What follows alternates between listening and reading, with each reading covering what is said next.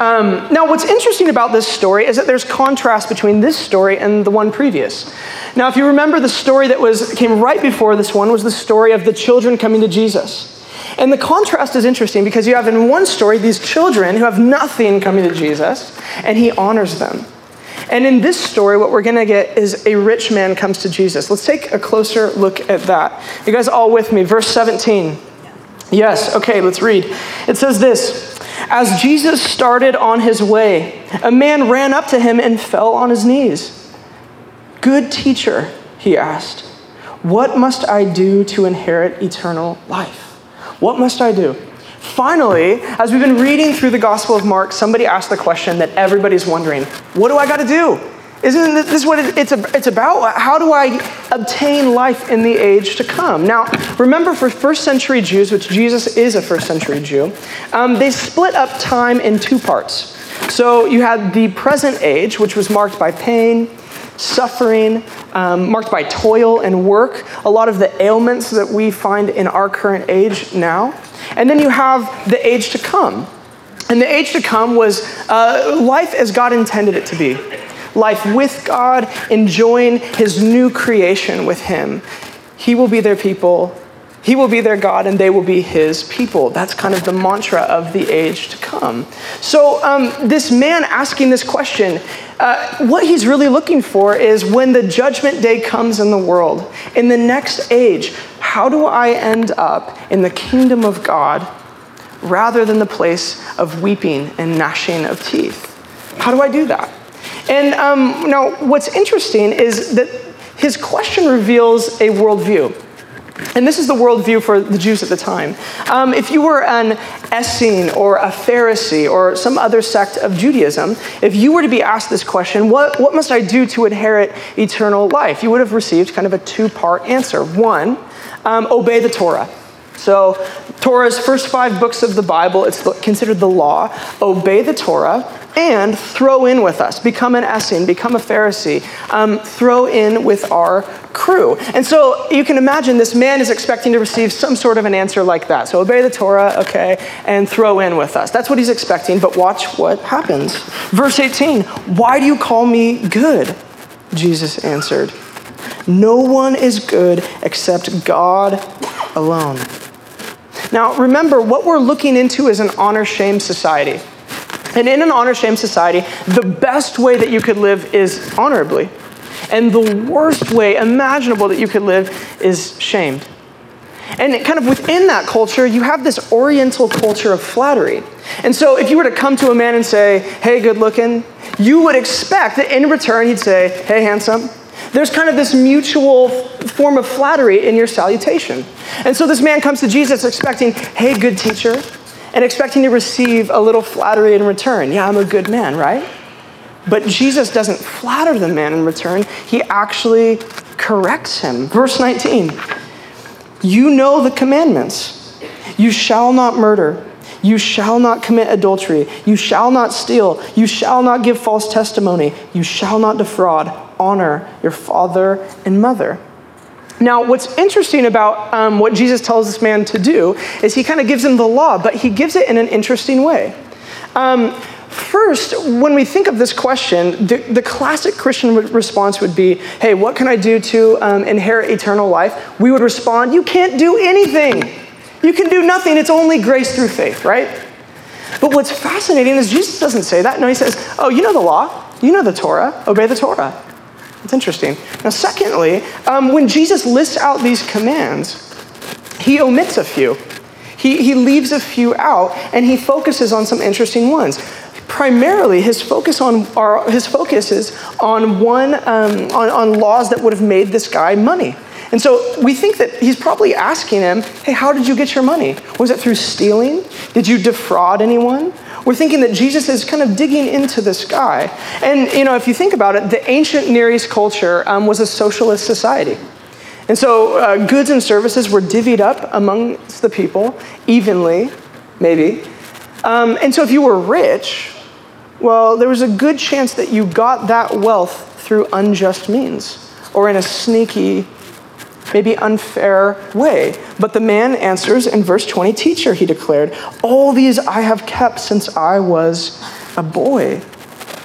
The man answers, No. He's, he's being honest. Honestly, I've kept those, I've kept the law. I'm, I'm a Torah abiding Jew. I've paid attention. I've, I've, I've done everything that I, that I can to be honest. And notice there's still something missing for him. Why is he having this conversation with Jesus? He's done everything right. Everybody in life is looking at him saying, hey, if anybody's successful, it's him.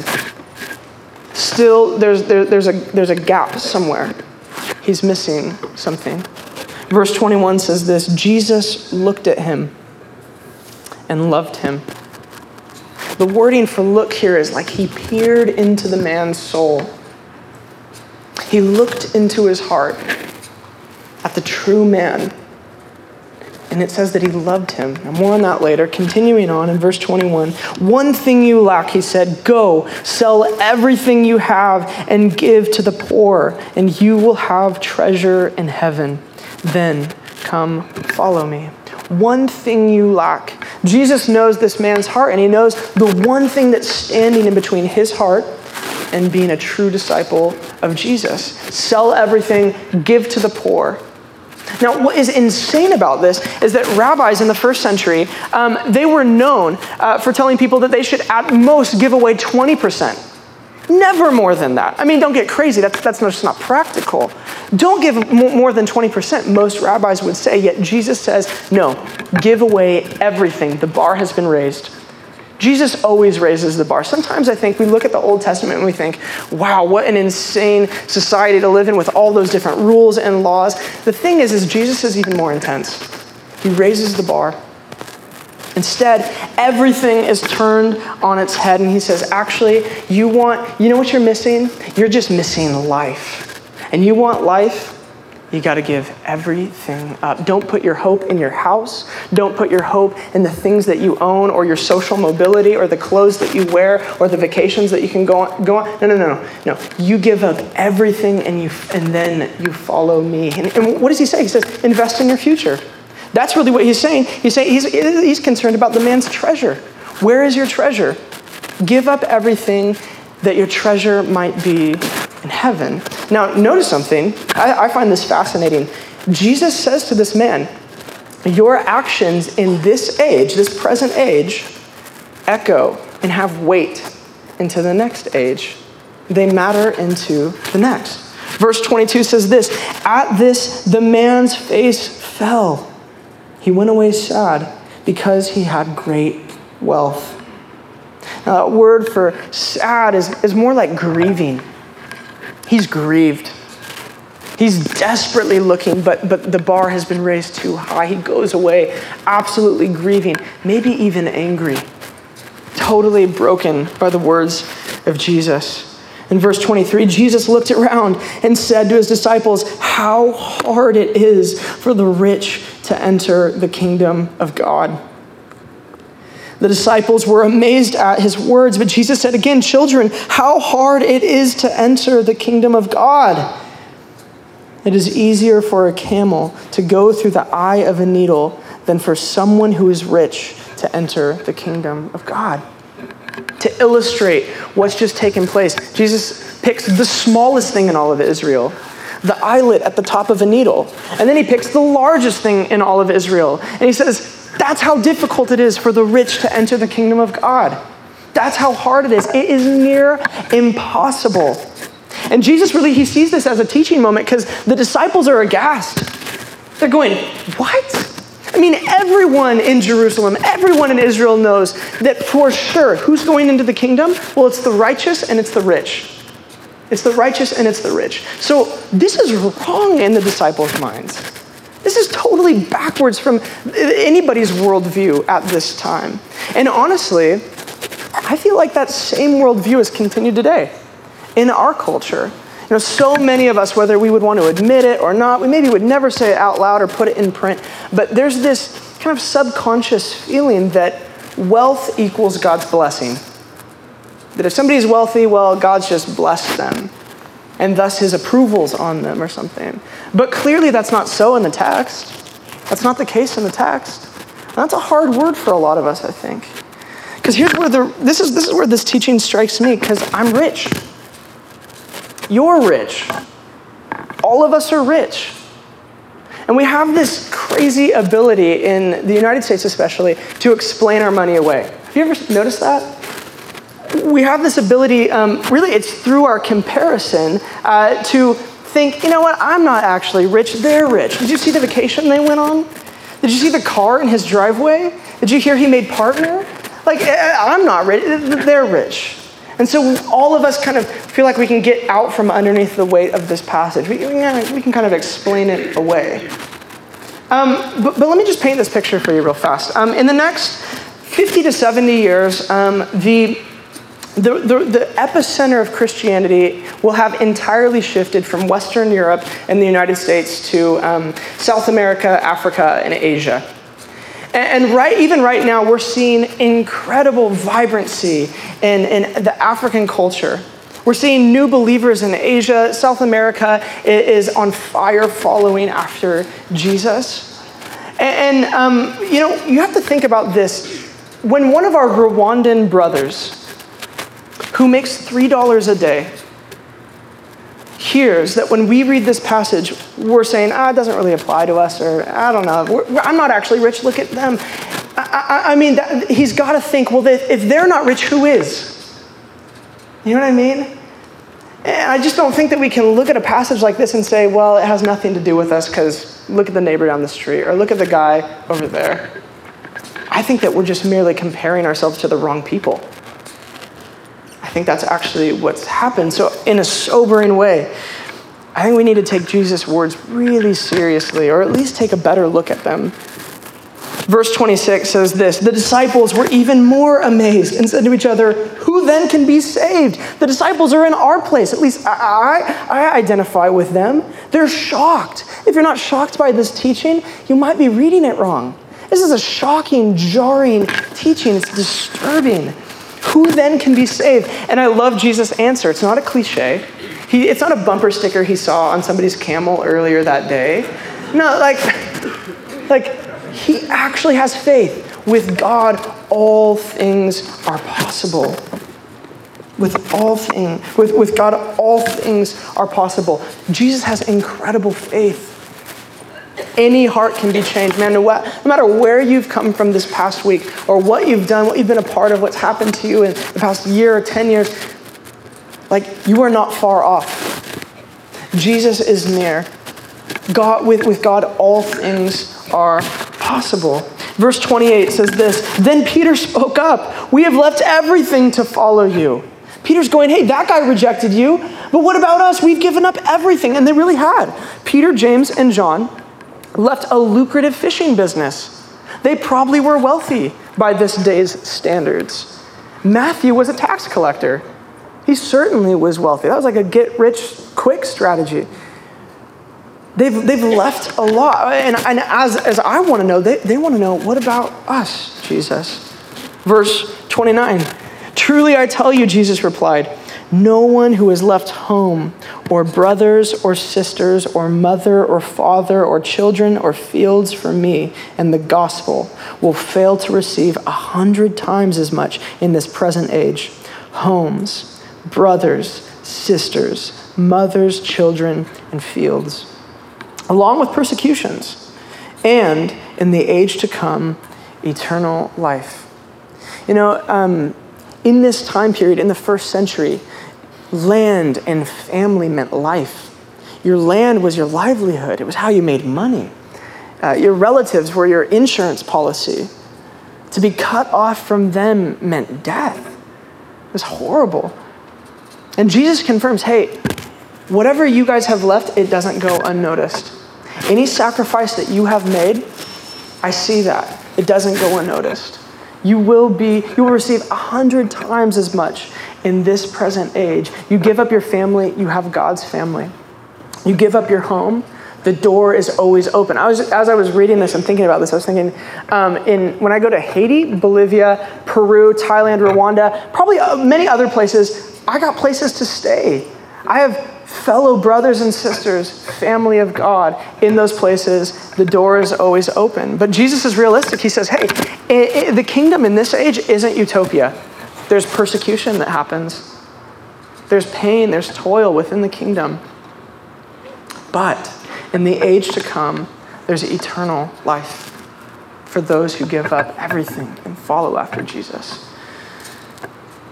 Jesus um, is realistic, but he's also optimistic about the kingdom. Verse 31 ends like this Many who are first will be last, and the last will be first. And again, Jesus ends his teachings as he's ended quite a few in the past couple chapters in this way. Turns things upside down. Those who are culturally esteemed in this age will not be in the age to come. Those who are first in this age will be last in the age to come. And the visible irony, I don't know if you, you see this, is that uh, you get a story right before this about children with nothing entering into the kingdom celebrated into the kingdom. And you get a story right after that one about a man who has everything but walks away from the kingdom and doesn't enter it.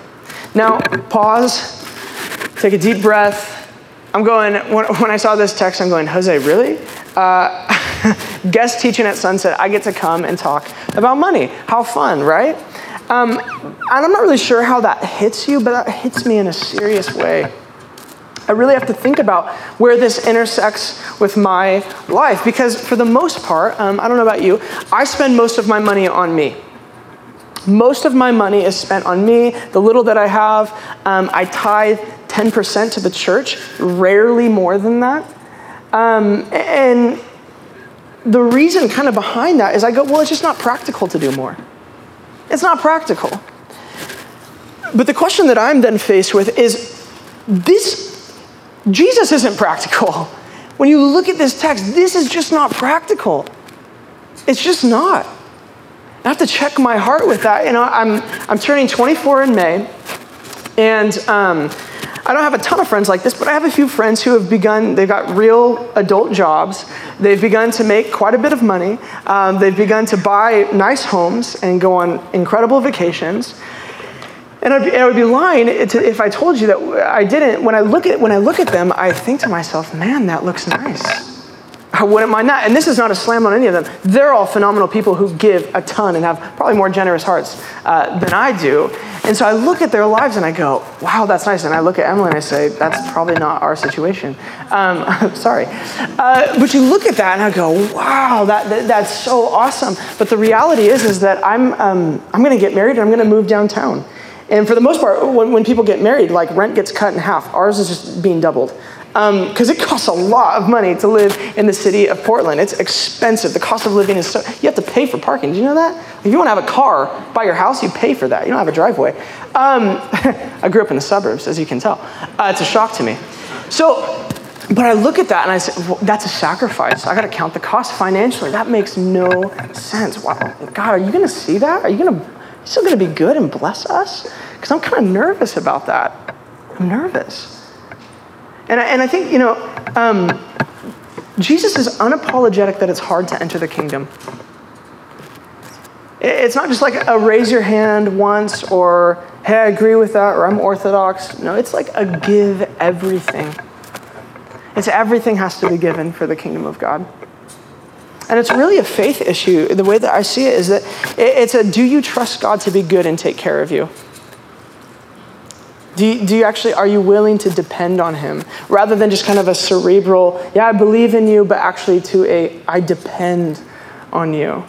And so, to kind of wrap things up and, just to give you three simple thoughts as we end this message. Um, first, uh, a thought about Jesus and money. There's no way to escape it in this passage that Jesus talks about money. He's really intense about it. Um, and it's, his words about money aren't necessarily good. He's, he's not necessarily um, favorably looking upon money. Uh, you know, in fact, Jesus has a ton to say about money, as Brooke mentioned earlier. Every time Jesus mentions sex, he mentions money 10 more times. He talks about it all the time. And now some of you are sitting here thinking, oh, great, the one time I come to church every year, you're talking about money.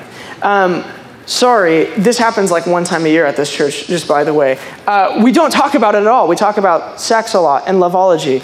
And if you don't understand that joke, maybe that's because it's a Bridgetown thing.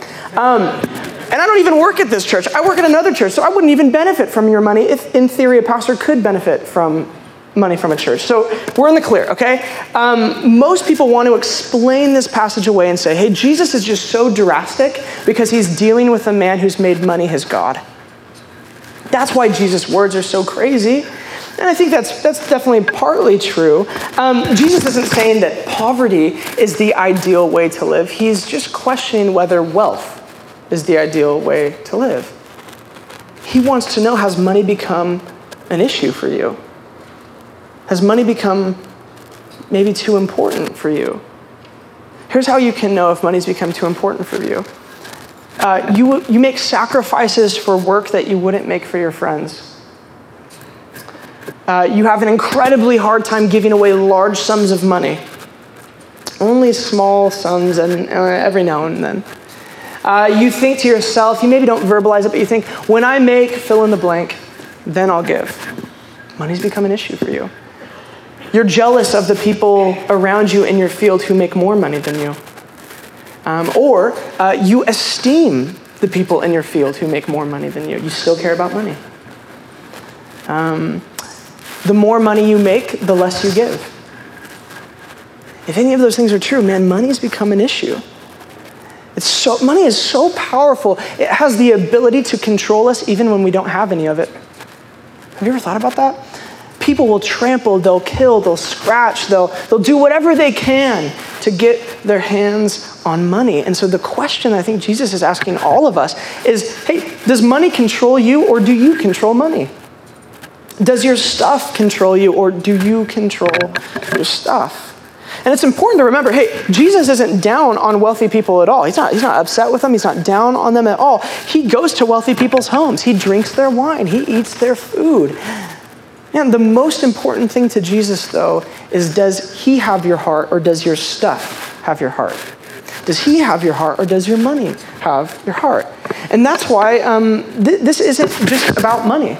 This message is not simply about money. Um, as far as I know, this is the only place in the entire Bible where Jesus asked a, a man to give up everything. You know, even if you think of Zacchaeus, uh, he was only asked to give half. It's the only place. Uh, and so that means that there's no specific amount that you need to give in order to follow Jesus. You got to give this certain amount and then you can follow Jesus. There's, there's nothing like that. Um, but it means that Jesus is dealing with this man like you would deal with somebody who was addicted to alcohol.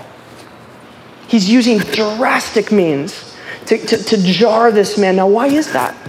Why, why would he do this to this man? Is he just being mean? No. Um, it's actually because of his treasure. Uh, in Matthew chapter 6, verse 21, Jesus says, Where your treasure is, there your heart will be also.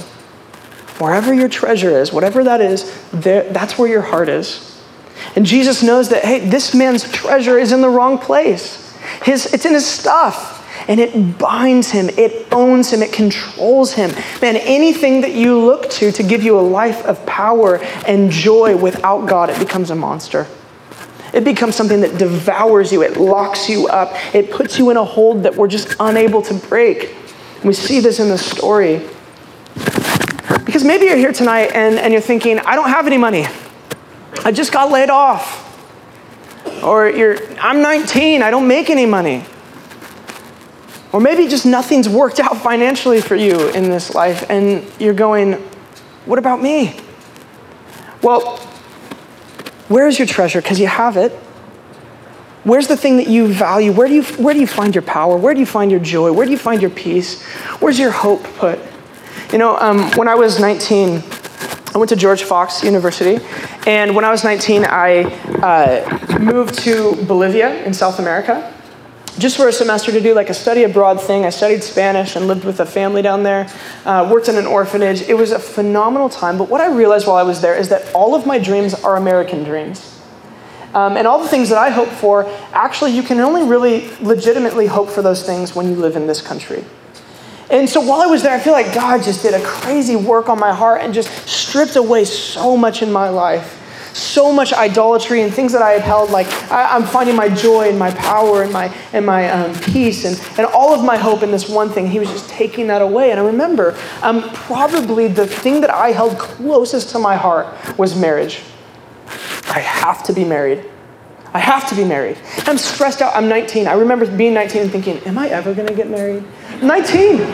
And seriously, and I was, I, I, remember just thinking, I have to get married. Man, when, when I get back, like, I, God, would you please, I, I, prayed this so much. God, please bring me a wife. Please. Um, all the time. And what I really held closely was my sexuality. Because I believe that I had a right, a right to my sexuality and the expression of it. I'm not sure that we do. Um, but, but I believe I have a right to this. And so I remember the day, and um, I, I, don't know how God speaks to you. I've never heard his voice like audibly. Um, but I, I remember um, sitting in my room. It's so hot because it's Bolivia, and uh, the sun had already gone down. It's still hot. Uh, and I remember God speaking to me. I just could feel it. Um, Alex, I don't want you to get married. What? It was just clear, like it just hit me, like my heart sunk. I was grieved. I, I don't want you to get married. Um, I want you to. And this is bizarre. This is really weird. Most people, I mean, maybe you've been asked this before, but probably not this. Uh, there was this monastery by my school. I don't even, I knew nothing about monks, but I felt like God said, I want you to go to the monastery and look into becoming a monk. Like, look at me. Do I look like a monk? and I remember just sitting there going, What?